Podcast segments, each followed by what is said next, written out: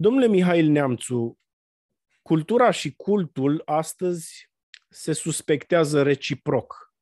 Nu e cel mai fericit uh, mariaj dacă nu cumva putem vorbi de un divorț generalizat. Bineînțeles, asta în funcție de și de geografie.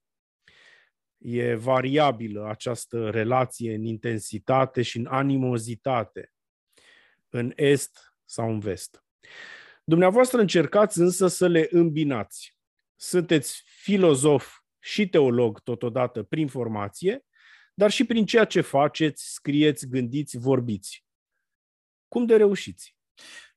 Hai să explicăm pentru cei care ne ascultă, când spunem cult, ne referim pur și simplu la experiența religioasă sau spirituală pe care o poți avea într-un templu, într-o biserică, într-un locaș de cult, nu? Până la urmă, de aici vine și formula, de altfel uh, prezentă în limbajul juridic al statului, experiență religioasă care pentru omul adesea cultivat, să spunem, sau omul modern, pare să fie de neînțeles. Și această tensiune este cu adevărat puternică dacă ne uităm la perioada iluministă a modernității, când un Immanuel Kant pur și simplu venea și îți spunea că nu are nevoie de experiența liturgică pentru a uh, pune întrebările fundamentale cu privire la existența lui Dumnezeu. Respingerea rugăciunii, a contemplației, a experienței euharistice și a tuturor bucuriilor spirituale pe care cântarea, închinarea și intimitatea cu Dumnezeu ți le oferă, toate acestea sunt, până la urmă, fructul unei modernități sceptice și, la un moment dat, chiar atee. Ce mă amuză însă este că niște veacuri mai târziu, tot în uh, spațiul german, un alt individ, mult mai puțin uh, preocupat de filozofie și mult mai atent la acțiunea politică directă, Hermann Göring spunea că de fiecare dată când aud de, de cultură, îi vine să întindă mâna după revolver. Adică, odată ce cultura germană a respins dimensiunea liturgică a experienței lui Dumnezeu, încet, încet s-a blocat într-o, într-o zonă care n-a mai dat omului de rând șansa unei descoperiri interioare, unei experiențe a intimității, cum spuneam, cu sacrul și atunci această, această formă teribilă de totalitarism a avut practic șansa de a se instala până în punctul în care idolatria puterii, pe care nazismul a reprezentat-o și comunismul în spațiul rusesc, au, uh, au uh, reușit să înlocuiască cu totul uh, biserica ca centru al vieții comunitare. Să nu uităm că în spațiul de pildă satului românesc, atunci când țăranii noștri doreau să construiască până la urmă o comunitate, pentru că despre asta era vorba, ei așezau în centru biserica. Și în centrul bisericii așezau altarul. Și în centrul altarului se așeza potirul, pe potirul uh, Sfintei Împărtășanii. Toate aceste noțiuni vechi au fost respinse de modernitatea totalitară și iată paradoxul pe care vreau să subliniez este că atunci când respins cultul, în forma totalitară cel puțin respins și cultura. Comunismul și nazismul au fost două forme extreme de respingere atât a cultului cât și a culturii înalte în sens larg. Și pentru că, domnule Mihai Neamțu, ambele forme ale totalitarismului modernității sunt în sine un cult care are tot ceea ce presupune o religie seculară, de la uh, moaște, îl vedem pe Lenin îmbălsămat, trec, li se închină, sfinți, sunt uh, martirizați și canonizați uh, pionierii care luptă, nu e așa, în lupta de clasă la noi și pe la Doftana uh-huh. suferă.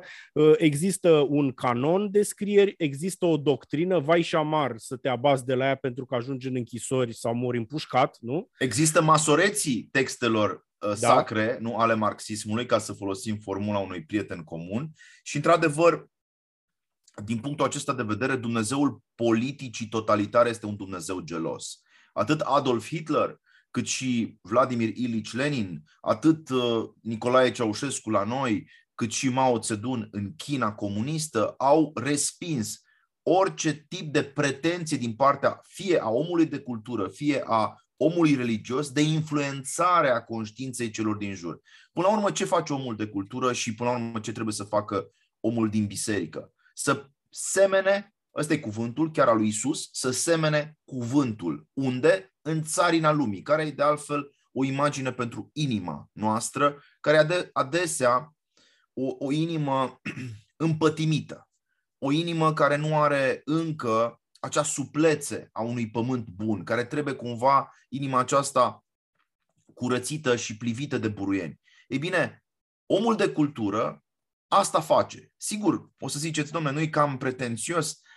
Am să vă fac o mărturisire personală.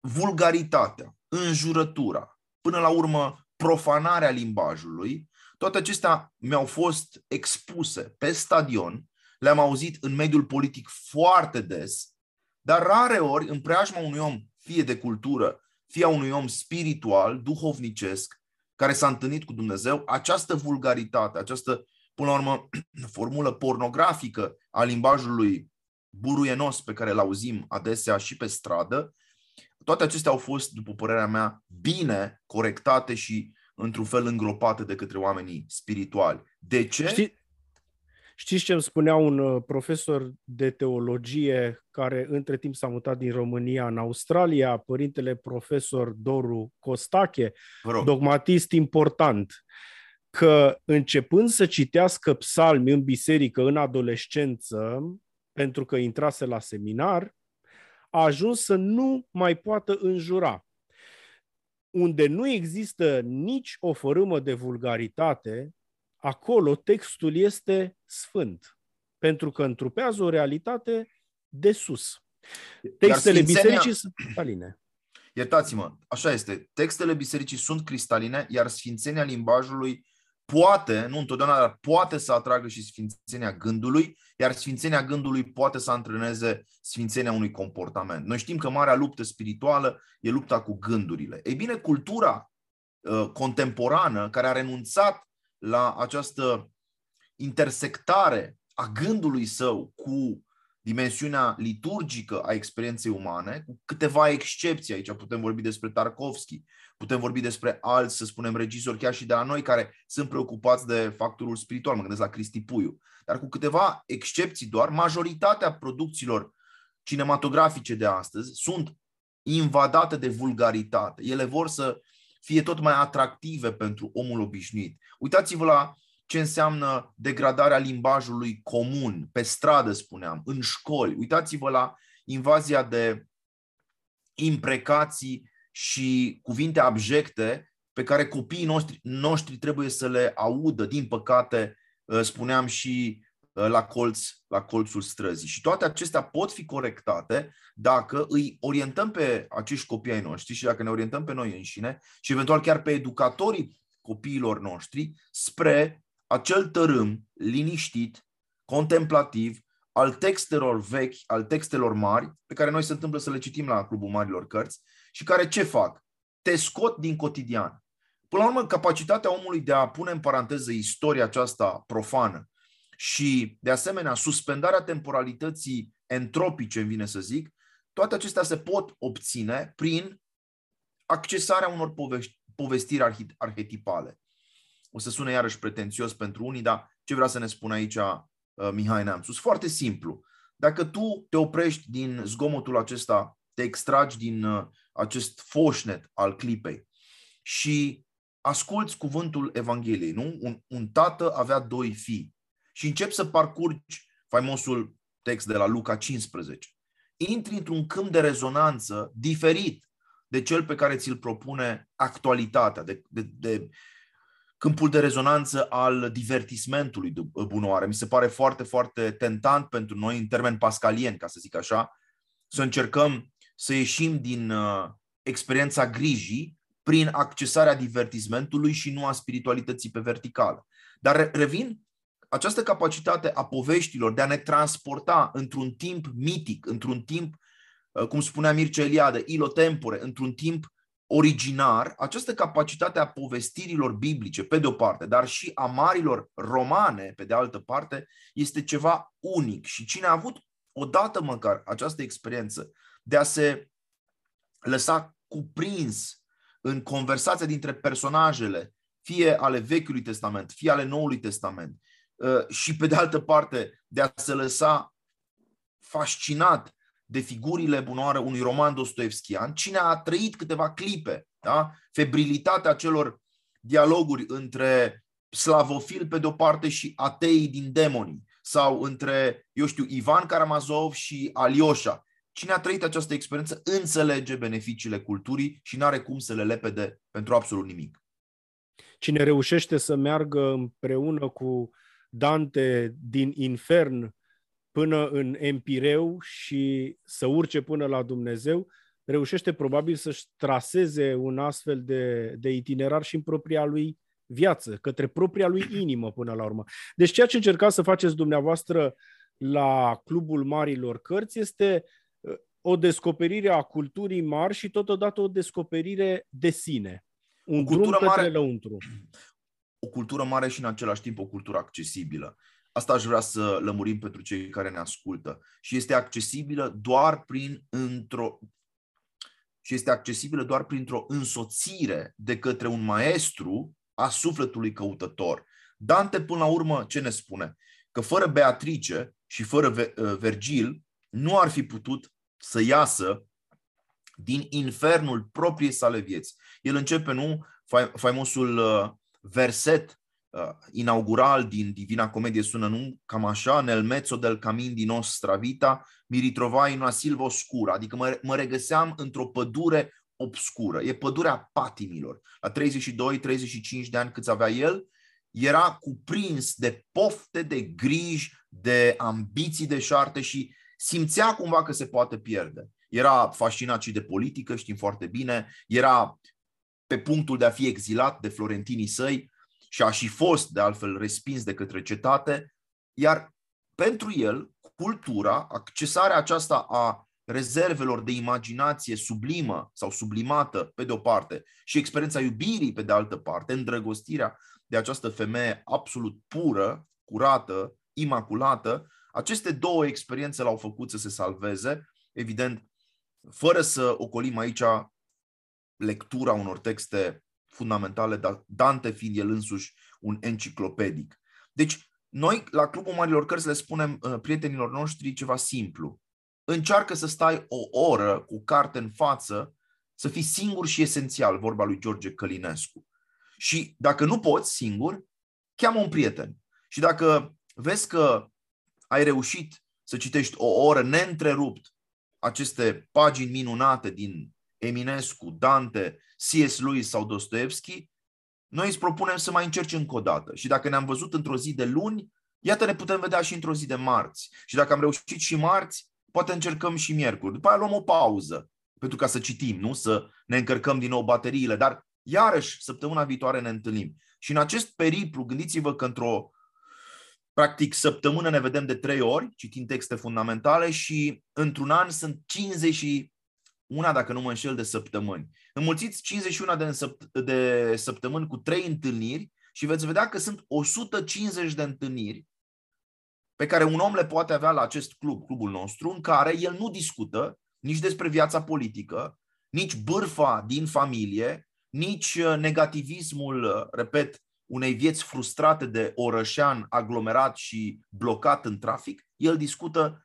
nu despre facturi și nu despre neapărat uh, problemele financiare sau economice, ci despre ideal, despre sensul vieții, despre un cel care depășește cotidianul. Și cred că fără aceste lucruri, în viața noastră suntem eminamente săraci.